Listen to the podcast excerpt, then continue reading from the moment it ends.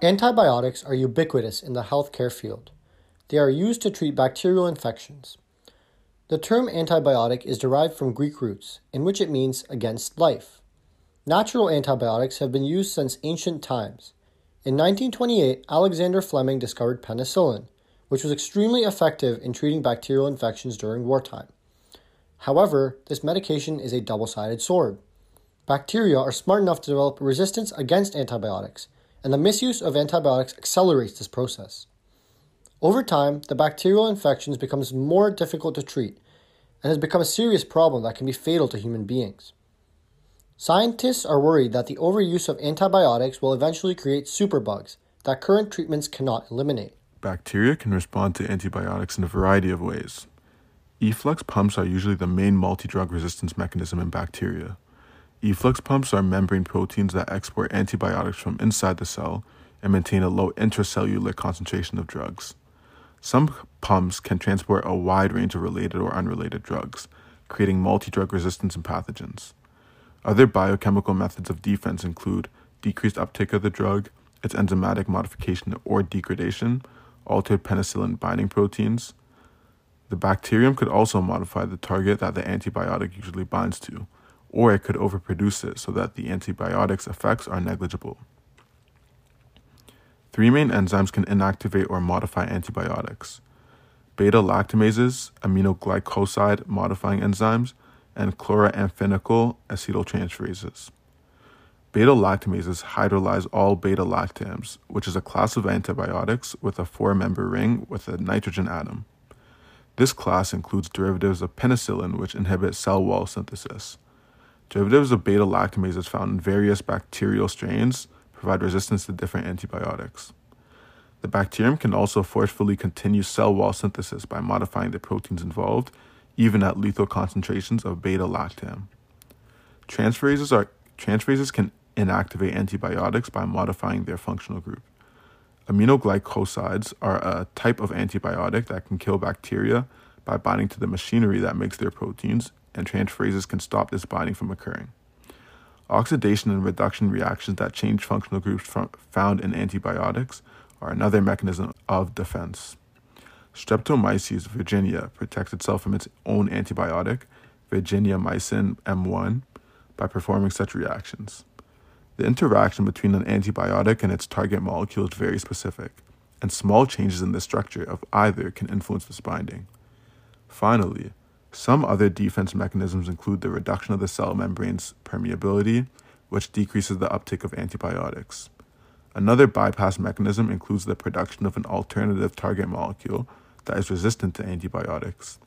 For example, if a bacterium uses a protein to move things around inside of it, and this protein is targeted by antibiotics, the bacterium can produce a different protein that has the same function. So, bacteria have many biochemical mechanisms to fight against antibiotics. Antibiotic resistance is clinically important. High morbidity and mortality rates are associated with antibiotic resistance. Multi drug resistance makes certain infections untreatable with conventional drugs. Biofilms are especially an area of concern because they cause serious and persistent infections. High antibiotic doses are required for extended periods of time, but often fail and result in infection persistence. There are several examples of how this can complicate existing medical conditions.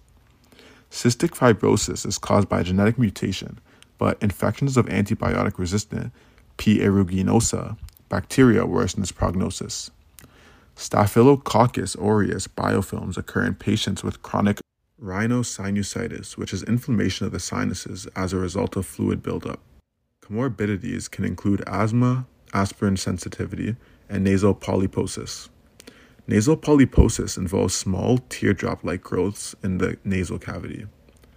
Staphylococcus aureus is the leading cause for a wide variety of infections, especially those of the respiratory tract, urinary tract, skin, and soft tissue. As one paper by Freire et al. states, to establish an infection in the host, S. aureus expresses an inclusive set of virulence factors such as toxins, enzymes, adhesins, and other surface proteins that allow the pathogen to survive under extreme conditions and are essential for the bacteria's ability to spread through tissues. Expression and secretion of this array of toxins and enzymes are tightly controlled by a number of regulatory systems. Therefore, bacteria are extremely important to consider in a clinical setting. Antibiotics and resistance against them have existed for antiquity. In ancient Egypt, people were unaware that bacteria caused infections, but plant and mold extracts used to treat them successfully. Traces of antibiotics have dated back to 350 to 550 Common Era in ancient Sudanese Nubia skulls. Many are aware of the classic story of Alexander Fleming, a Scottish physician and microbiologist who discovered penicillin. He noticed a fungus which contaminated a culture of Staphylococcus had left bacteria free areas on the culture. Even though his idea was turned down by many, a lab at Oxford University was able to purify penicillin and further allow mass production of the drug. In the late 19th century, Paul Ehrlich, a German physician, used dyes to color certain cells of bacteria.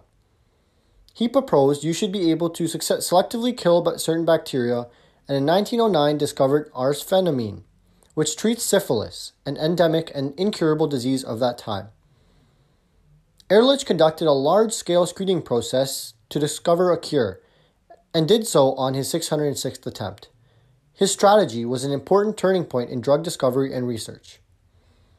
The word antibiotic was coined by Selman Waksman, a Ukrainian American inventor and microbiologist who discovered over 20 antibiotics. However, the problem of resistance also became known early on.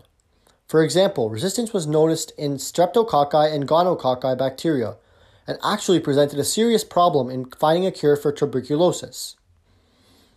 Bacteria, antibiotics, and resistance have all played important historical roles. Current research is constantly being conducted in this field. Antimicrobial resistance is a cause of global concern. The lack of progress in antibiotic resistance research could mean that common infections and routine procedures could be high risk. New antibiotics are under development, but none are expected to be effective against the most dangerous form of resistant bacteria. Recently, in 2019, researchers at McMaster University, led by Dr. Eric Brown, found that inhibiting a bacteria's ability to produce biotin was effective in getting rid of the drug resistant infection. Beth Culp, a PhD candidate in biochemistry and biomedical sciences, led a study published in 2020 for a new approach, preventing the bacterial cell from dividing by blocking the breakdown of the wall. They were able to discover a number of antibiotics with the same new mechanism. Such breakthroughs are important, but we still have a long way to go before they can be put through clinical trials and be approved for effective use. With the growing prevalence of antibiotic resistance, it is important for physicians to take precaution while prescribing them. Patients, if prescribed, should not underdose themselves. They should follow through with the full antibiotic regimen for as long as their healthcare provider instructs them to. Steps today are being taken to address this important healthcare issue. In 2004, the Infectious Diseases Society of America proposed incentives to encourage research into antibiotic resistance and developments among pharmaceutical companies. They encourage the public to put faces to stories about how antibiotic resistance has affected public health scientists are pursuing the exploration of bacteriophage therapies to discover new inhibitory substances. Research of the resistome, which is the compilation of antibiotic resistant genes, is also important. Horizontal gene transfer is also a continuing area of research here, especially as the field of biotechnology continues to grow. All efforts should be maintained in hospitals, emergency departments, or other high risk infectious areas to maintain protocols put in place to reduce the rate of infection. To conclude, scientists are working hard on discovering new therapeutic targets that can kill harmful microbes without inducing antibiotic resistance. Yet the real question is will our speed of developing new antibiotics transcend the speed of bacterial resistance? And what new technologies can be explored as the efforts against bacterial infections continue?